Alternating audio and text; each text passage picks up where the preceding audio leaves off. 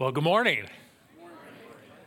One of the things that you may be caught in that video is when Jason said, if you want to come to the men's bonfire, make sure to sign up and register by September 5th.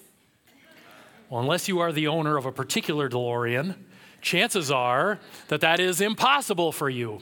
Uh, but I do know that registration has been extended and you can register to be a part of that uh, today. Also, notice as we were watching the video that we only used clips of kids missing the basket.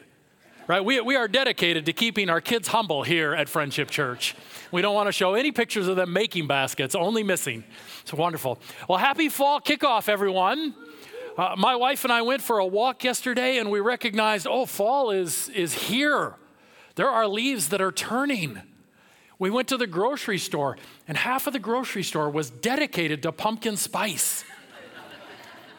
Every channel had some sort of football on and Fall is here, my friends. I, I, don't know about you, but I still have a list at home of home projects to complete over the summer, mostly undone.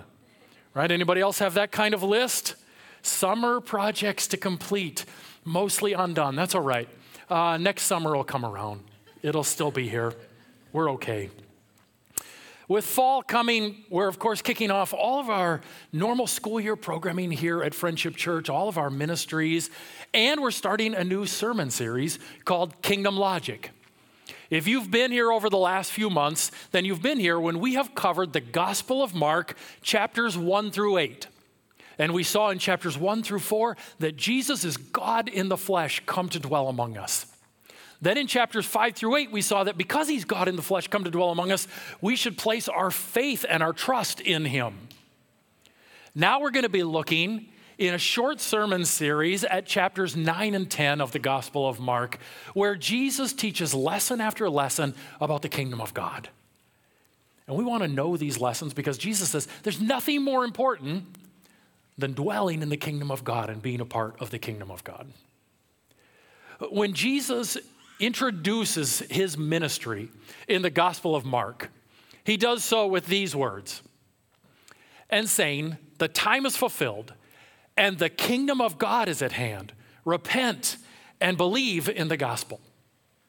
Jesus comes and introduces himself and he says, My message is about the kingdom of God, that it's at hand, that it's here. I'm the king. And so the kingdom is here, it is present with us. When he sends his disciples out from town to town, what message does he give to them? And he called the 12 together and gave them power and authority over all demons and to cure diseases. And he sent them out to proclaim what? The kingdom of God and to heal. The message Jesus gives to his disciples to proclaim is the message that the kingdom is here. The king is here, and so the kingdom is here. What is the kingdom of God? What is the kingdom of God like? How does a person get into the kingdom of God? These are some of the questions that Jesus is going to answer in the passages that we're going to be looking at as a part of this sermon series in Mark chapters 9 and 10. And Jesus starts by helping us to understand something very important about the kingdom in Mark chapter 9, verse 1. So if you have your Bibles, you can open up to Mark 9. We're going to be looking at the first 10 verses in Mark 9. And in verse 1, Jesus says, Truly I say to you, there are some standing here who will not taste death until they see the kingdom of God after it has come with power. Uh, Jesus has already declared that the kingdom is here because he is present. And now he says to his disciples, There are some of you here, not all of you, but some of you here, who won't taste death before you see the kingdom of God come with power. What is Jesus talking about here? There are some who believe that Jesus is talking about his second coming that Jesus' kingdom coming in power means the consummation of the kingdom, where Jesus rules and reigns over all that exists from an earthly throne. They understand Jesus here to be saying, I, am going to go away, but I'm going to return. And at my second coming, some of you will still be alive. Because Jesus knew he was coming back, he just got the dates wrong by a couple of thousand of years, right? Well, we don't really understand Jesus to have ever gotten anything wrong. And so we don't understand Jesus to mean here his second coming. And he just happened to make an error about whether or not some of his disciples were still going to be alive. And so, what is Jesus speaking about? When he's talking about the kingdom coming in power, and that some of his followers would see it and others would not.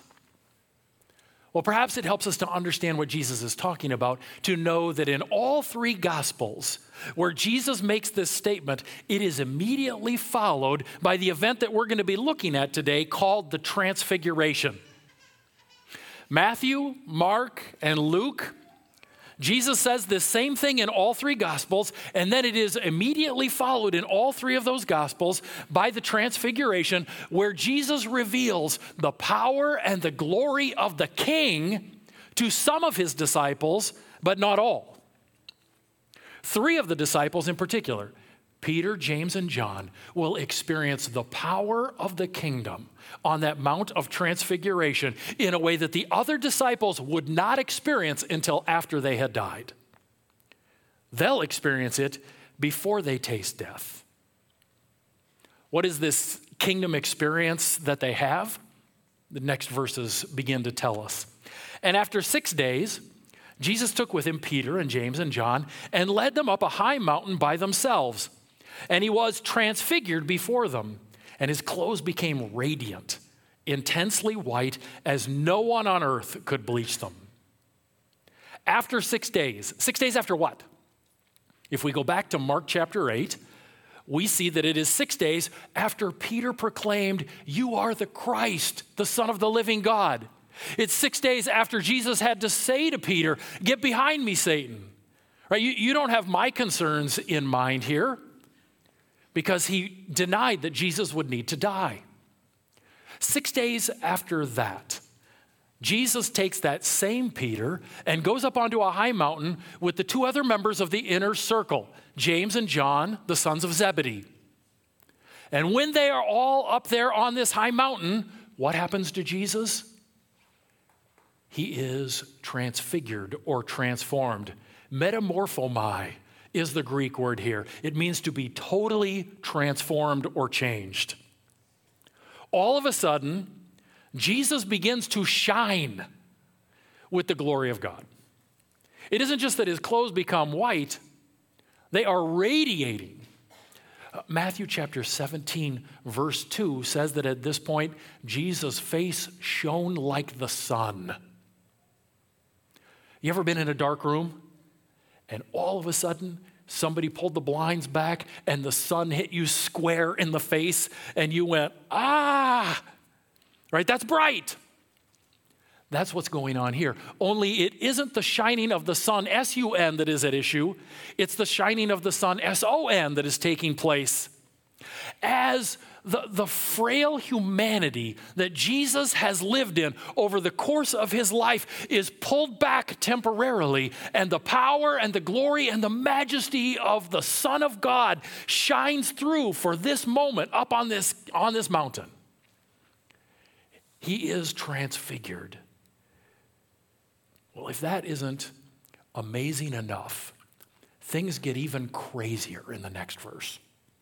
Because in verse 4 we read, And there appeared to them Elijah and Moses, and they were talking with Jesus.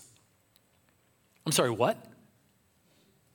And there appeared to them Moses, gone from the earth 1,500 years, Elijah, gone from the earth for 900 years, and they are hanging out having conversation with Jesus. As we read about this, one of the natural questions that comes to our mind is of all of the Old Testament saints, why Moses and Elijah? Why not Abraham and Isaiah? Why not Daniel and Joseph? Why Moses and Elijah in this situation? The Bible doesn't tell us. Some scholars have, have pointed out some of the similar experiences that Moses and Elijah had. Both of them fasted for 40 days in the wilderness, as Jesus did. Both of them met with God on top of a mountain, as is going to be the experience here. But I think that Moses and Elijah are present not because of their common experiences, but because of what they represent. What did Moses represent to the Jews? Moses represented the law. Moses is the one who presented the law to God's people. As a matter of fact, they often referred to it as the law of Moses, didn't they? What did Elijah represent to the people of Israel? Elijah was thought of as the, the first, most miraculous, and greatest of the prophets to Israel. And so, between these two, they represent the law and the prophets. And we see throughout the New Testament that, that, the law and the prophets represent all of what God was doing in the Old Testament. As a matter of fact, Jesus says to his disciples in Luke chapter 24 that all of the law and the prophets are about him. In Matthew chapter 5, on the Sermon on the Mount, Jesus says all of the law and the prophets are fulfilled in him. And so I believe that Moses and Elijah appear here representing all of the Old Testament movement of God, which here is saying it all led to this point when God in the flesh, the very Son of God, appeared to his people. There appeared to them Elijah and Moses, and they were talking with Jesus. Can you imagine? Well, seeing Jesus talking to Moses and Elijah, Peter decides it's time for him to interject. You're shocked. Peter said to Jesus, Rabbi, it's good that we are here. Let us make three tents one for you, and one for Moses, and one for Elijah. For he did not know what to say, for they were terrified. Have you ever been so nervous or so terrified that you just started talking and you weren't really sure of what you were saying? This has happened to me too many times. And usually, about three hours later, I recognize what I said and I have regret over it. And maybe that was the situation with Peter here. He's terrified. Why? Jesus is shining. And on each side of Jesus are two of his boyhood heroes who are back on the earth after 1,500 and 900 years. This is not a normal day. Right? And, and Peter is, is nervous, he's terrified.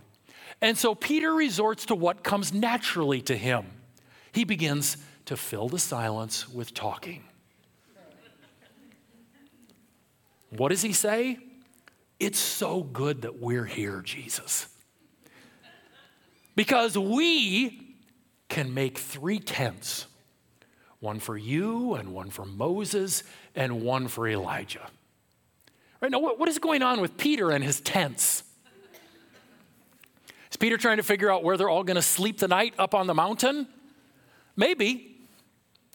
But it might also help us to understand what is going on here to recognize that the Greek word for tents is exactly the same as the Greek word for tabernacles.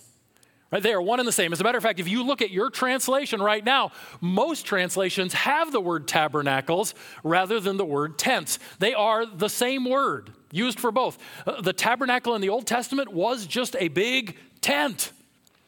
Uh, the Feast of Tabernacles is also referred to as the Feast of tents because it is the same word for tents and tabernacles. And it is distinctly possible that what Peter is doing here isn't trying to figure out the sleeping arrangements up on the mountain but that he is trying to honor what he considers to be three great men.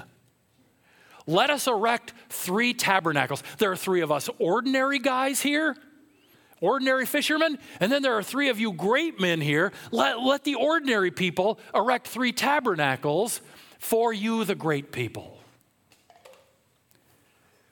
While Peter's suggestion may seem noble at first, in fact, it's as wrong as a suggestion could possibly be. Right? what, What is wrong with what Peter is saying?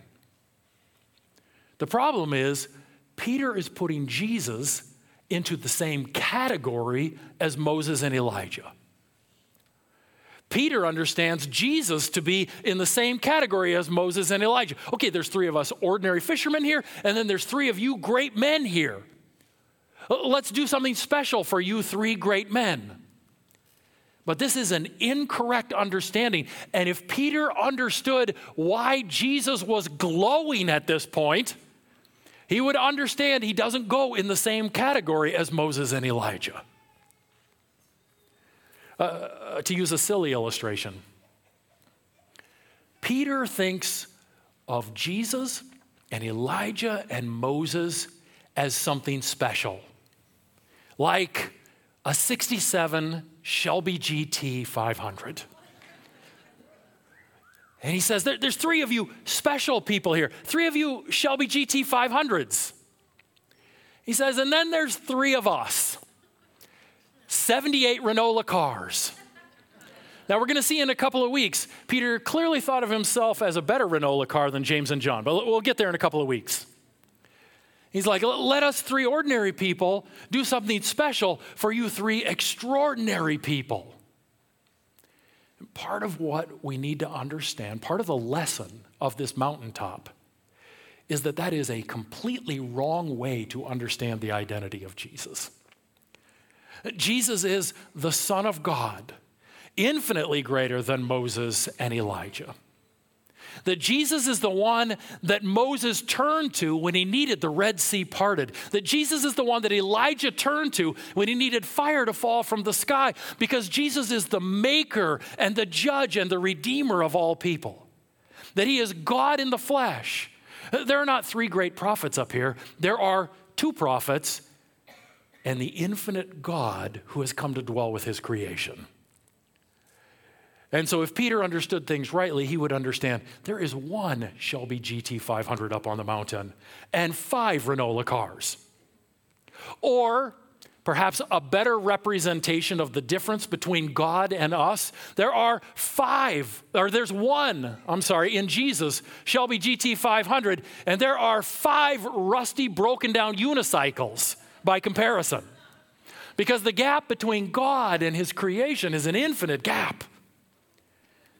Jesus is God in the flesh. He doesn't belong in the same category with Moses and Elijah. He is the one who made Moses and Elijah and sustains Moses and Elijah.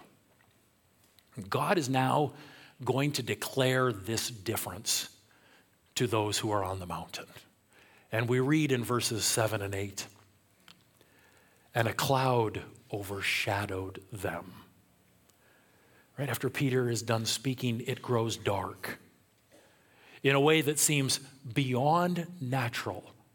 A cloud settles upon them so that they can't speak or even think.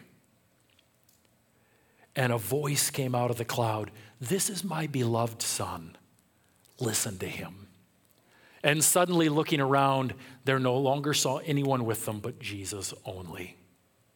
Friends, this isn't some random cloud that overwhelms them. This is the cloud of God's presence that overwhelms them. As we read through the Old Testament, one of the things that we see is the primary way that God represents his presence and his glory with his people is in cloud. Exodus chapter 13, God leads his people by a pillar of cloud by day. Exodus chapter 16, God comes down as cloud and speaks with Moses about the grumbling and rebellion of the people. Exodus 19, the cloud of God settles upon the mountain with lightning and thunder and delivers God's law. Numbers 11, Moses is overwhelmed by the leadership responsibilities and God comes down as cloud and shows that he is putting his spirit upon 70 elders as the cloud spreads. Exodus chapter 14, the tabernacle is completed. There is a holy of holies, and not even God's appointed leader Moses can go into it. Why is that? Exodus 40, verse 35. And Moses was not able to enter the tent of meeting because the cloud settled on it, and the glory of the Lord filled the tabernacle. The priests weren't allowed to go into that Holy of Holies. Why is that? Leviticus 16, verse 2, God says, For I will appear in the cloud over the mercy seat. When Solomon finished the temple, the presence of God moved from the tabernacle to the temple.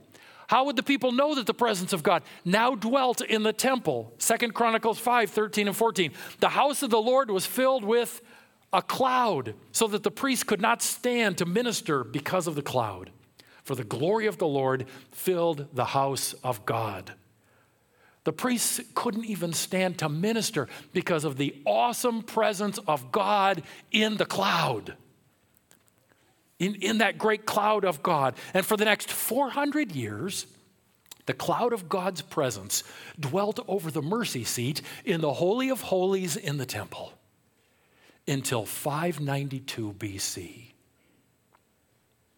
In 592 BC, God had been warning the people of Jerusalem for 200 years to turn away from their sin, to turn away from their rebellion and their idolatry, and turn back to Him. But the people of Jerusalem had only grown more idolatrous, more rebellious. And in 592 BC, God comes and says, It's time. The city and the temple will be destroyed by an invading army. And he's going to leave. His presence is going to leave his people before that happens. The people of Israel have allowed themselves to fall into idolatry, where the book of Ezekiel says the elders of Israel are worshiping idols in the temple. We know that the people were sacrificing children to Moloch outside of Jerusalem in a valley. The people are filled with all sorts of violence and sexual immorality against each other. And God said, I will not put up with this anymore. I have been warning you for 200 years. It is now time for you to experience discipline as the nation of Babylon comes in and carries you off. The, the city will be destroyed, the temple will be destroyed. And before that happens, God's presence leaves. And we see that leaving in Ezekiel chapters 8 through 11. As God's presence starts, over the mercy seat. Then in Ezekiel chapter 10, verse 18, God's presence hovers over the temple. Then God's presence in Ezekiel chapter 10 moves out to the east gate at the edge of the city. Then in Ezekiel chapter 11, verse 22, the presence of God, represented by the cloud, moves out to the Mount of Olives outside of the city and then disappears from God's people altogether. And for the next 600 years, there is no mention of the cloud of God's glorious presence among his people. Even when the people of Israel, 70 years later, come back, rebuild the city, rebuild the temple, there is no mention of the cloud of God's glorious presence being with them for the next 600 years until this day, described in Mark chapter 9, verse 1, when the presence of God in that cloud comes back. And upon that mountain, declares, I will no longer be known among you in a cloud. My presence will be known among you in the Son of God. I used to be with you in the cloud, but now I am present with you in my one and only Son. There are not three people who need to be honored up on top of the mountain. There is just one, and he is the King of heaven and earth, the one and only Son of God who is God in the flesh. In verse 1, Jesus can refer to these men, Peter, James, and John, as having seen the kingdom come in power because they have seen the King come in all glory and majesty and power. Jesus is here, and so the kingdom is here. And Jesus wants us to understand that the kingdom someday will be consummated, and it will be a place where he reigns over heaven and earth. But that here, during his first coming, the kingdom is represented by the king and anywhere that he rules. The kingdom exists anywhere the rule of Jesus Christ exists. So that he says in Luke chapter 11, verse 20, that if it is by the power of God that he casts out demons, that they know the kingdom of God has come upon them. They know the kingdom has come, come with power because Jesus has come and is exhibiting all power. And these three disciples get an amazing glimpse of the glory and majesty and power of Jesus up on that mountain. a glimpse that Peter would talk about decades later when he wrote 2 Peter chapter 1. And he wrote this For we did not follow cleverly devised myths when we made known to you the power and coming of our Lord Jesus Christ, but we were eyewitnesses of the majesty. Notice the words power majesty. What did, what did they experience up on the top of that mountain? The majesty and power of the king and his kingdom. And when he received honor and glory from God the Father, and the voice was borne to him by the majestic glory, This is my beloved Son with whom I am well pleased. We ourselves heard this very voice born from heaven, for we were with him on the holy mountain. Peter says, I, was an eyewitness to the power of the king, to the coming of the power of the kingdom. And on that mountain, we learn that there is one who is unlike anyone else ever.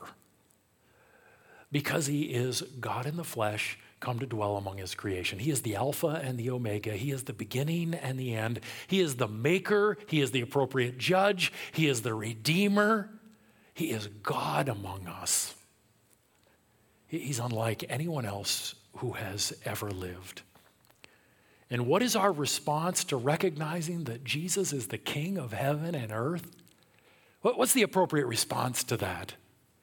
I think God the Father proclaims the appropriate response. He says, This is my son, and do what? Listen to him. If he's the King of heaven and earth, if you're his subject, then what's the appropriate response? Listen to what he says and obey it. And so we recognize that within the kingdom, we see those who are following the king because they're those who are concerned about listening to Jesus and doing what he says. Uh, before Jesus leaves his disciples, he says, I want you to go and make disciples, and I want you to teach them everything that I've commanded you. How unbelievably arrogant, even insane would that be if Jesus was not the King of glory? Teach them everything I have commanded you. But he's able to say that because he is the king of heaven and earth. And we all need to know what he says, listen to it, and obey it. Let me just ask you right now to take a moment and prayerfully examine your life. Is there any area of your life that needs to come into greater submission to King Jesus? We just got done with a four week series on work. Are you working for your purposes or are you fully submitted to Jesus in and through your work? Is my behavior in my marriage primarily about me and my wants, or is it about submission to King Jesus and what he calls me to as a husband? Has my approach to church been about me and my desires, or have I been fully submitted to King Jesus? My approach to parenting or grandparenting, is there greater submission to King Jesus needed in those things?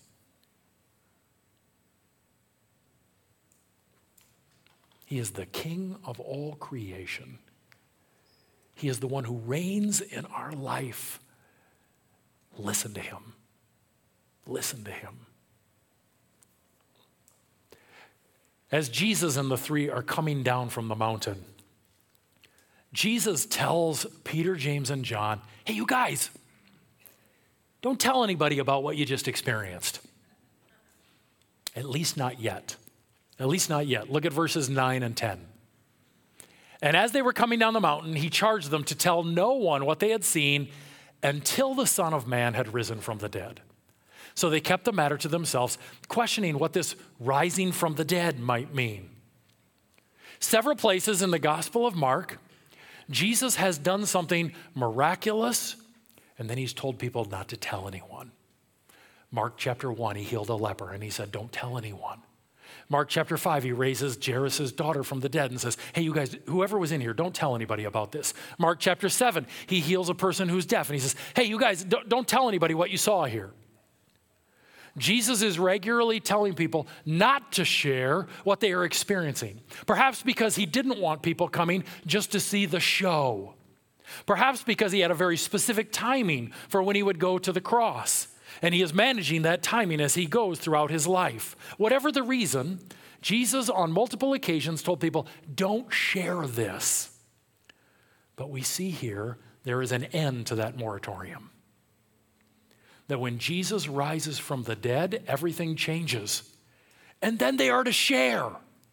As a matter of fact, in Matthew chapter 10, Jesus says to his disciples, There's going to come a day when I want you to share all of this with everyone. Matthew chapter 10, verse 27 What I tell you in the dark, say in the light, and what you hear whispered, proclaim on the housetops.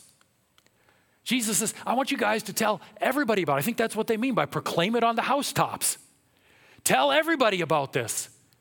T- tell them that you have spent time with the King of heaven and earth. And that he has died for people's sins and that he has risen so that they might have new life. That's our mission to share Jesus with everyone around us. Jesus says to his followers, Be my witnesses.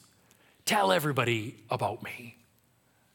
And we are those who proclaim it from the housetops. We do this personally in our lives. The people that we work with, our neighbors, our friends, the people we happen to run into over the course of a day. We also do this as a church family, seeking to be on mission, seeking to be on mission together as a church. One of the ways that this church has done this over the years is by starting the Shakopee campus.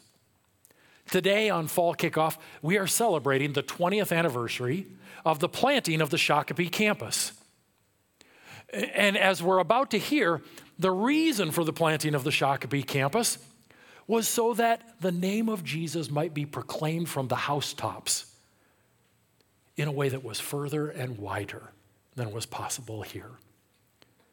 I want us to listen to this discussion between the current Shakopee campus pastor, Kenny White, and the original Shakopee campus pastor, Mike Golay, and listen to the reasoning behind why the campus was started and see how it aligns with this idea of shouting it from the rooftops.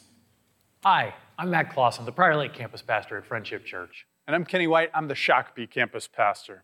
This year marks our 20th anniversary at the Shakopee campus. God has done some amazing things these years. And we want to take some time to celebrate the great things that God has done and to remember them. That's right. In fact, I had the opportunity to sit down with Mike Golay, who was the first campus pastor at Shakopee, and uh, he was able to share a little bit about what God had done through the years. Enjoy this interview with us. Mike, before we get into kind of the, the Shakopee specific stuff, can you share a little bit about how you how you came to friendship? What was what was the circumstance and situation? And how'd that work? It was a dare, actually, when I was in high school. We had been out committing some petty crimes in a car with a friend of mine, and he felt guilty. He attended Friendship Church, so this is a Christian that was not walking with the Lord. And he said, That's it, I'm going to church in the morning after we had gotten back to a friend's house. So I thought he was bluffing. I thought he was just joking, and it was even taboo to joke about, you know, God and the church back then. And I said, Look, if you go to church, I will go with you. Pick me up. And uh, he called me. Back then, we didn't have cell phones, so he called the house phone on Sunday morning. He said, I'm going to be there in 30 minutes. I said, You've got to be kidding me. His name is Mark. And he showed up, and I came to church. And that was in February of 1987. It was the Prior Lake campus. Mm. And I met Mark Gold. Uh, we attended the youth group. Mark Gold was the original youth pastor at Friendship Church. And he invited me to a Bible study right after that service. It was on spiritual gifts. I'll never forget it. He gave us our workbooks, and the assignment for that week was, was chapter one. And this book talked about sin, its impact. Mm. The wages of sin is death, but the gift of God is eternal life through Jesus Christ our Lord. That verse really hit me. Mm. And I had like a multimedia show in my mind of all my sins, and I wept. Mm. Where did you come into the role at, uh, at Friendship? as I understand it, the campus wasn't built yet. Right. Were they? Where were they at in the process, and how did how did that kind of take place? Where were you at in the world when they called and said, mm. "Hey, uh, God has a wonderful plan for you, and uh, this is what it is"? Well, as you may know, uh, the Prior Lake campus existed since the late 70s and continued to balloon in its attendance, especially through the 90s. By the late 90s, there were over you know, 1,000, even pushing 2,000 at the Prior Lake campus. And so they, the leaders, had an idea of opening up a second campus. And the model of a second campus was brand new back then. Right. Up until then, megachurch was the thing. You just kept building and enlarging, but Prior Lake just didn't have any more space. Mhm. It had been ad- added onto three to four times already. Well, they're having discussions about that. I'm living in Israel because I had gone to Moody Bible Institute in the 90s, did my degree in Jewish and Modern Israel Studies, moved to Israel, and there I was. They called me and said, Would you be the person to plant, start, and nurture a campus in Shakopee? It's 30% of the attendees of Prior Lake campus were from Shakopee. Mm. And I prayed about it, and I asked my wife what she thought. And to uproot an Israeli from her country is very difficult. Wow. And she said, We should do this. And that's when I came back in 2003. We launched this campus here at Shakopee in February of then. And it has been amazing to see all those people on launch day and to see Friendship Church grow on two campuses since, uh, since then, even. Would you say then the, the vision at that time was that, um, hey, we need to reach Scott County? Or was it, we can't hold any more people? Or how would you describe the, just the, I don't know, the, the spirit of the church during that time and, and maybe even the heart of the vision behind it? It, it has always been the vision of Friendship Church to reach every, reach every soul within Scott County. Everyone took that job seriously and invited friends to church, and missions started to develop. So, Friendship Church became a missionary and local outreach church, and we called ourselves one church two fishing ponds the fishing pond of Shakopee and the fishing pond of Prior Lake Okay. for the sake of, of Scott County. As you think over the um, relationships at Friendship, what would you say really encapsulates maybe the DNA of the church? Well, the front door has always been extremely welcoming, hospitable, and relational. Mhm. And friendship has always lived its name, friendship, where people can go straight off the street and feel immediately like they belong. It's been a very unique and relational church, and it's one of the reasons why I love it so much and continue to come here. You, you know when you go to Friendship Church, you're going to get the, the Word of God, Yeah. the full Word of God, not the cultural edited version. It's always been able to maintain that Bible based. These two things are the, the reasons why I love this church so much and the DNA that still continues and migrates to new leaders, including you. We're excited to see what God has done over the course of the last 20 years. And we're excited to see what God is going to do in the years to come.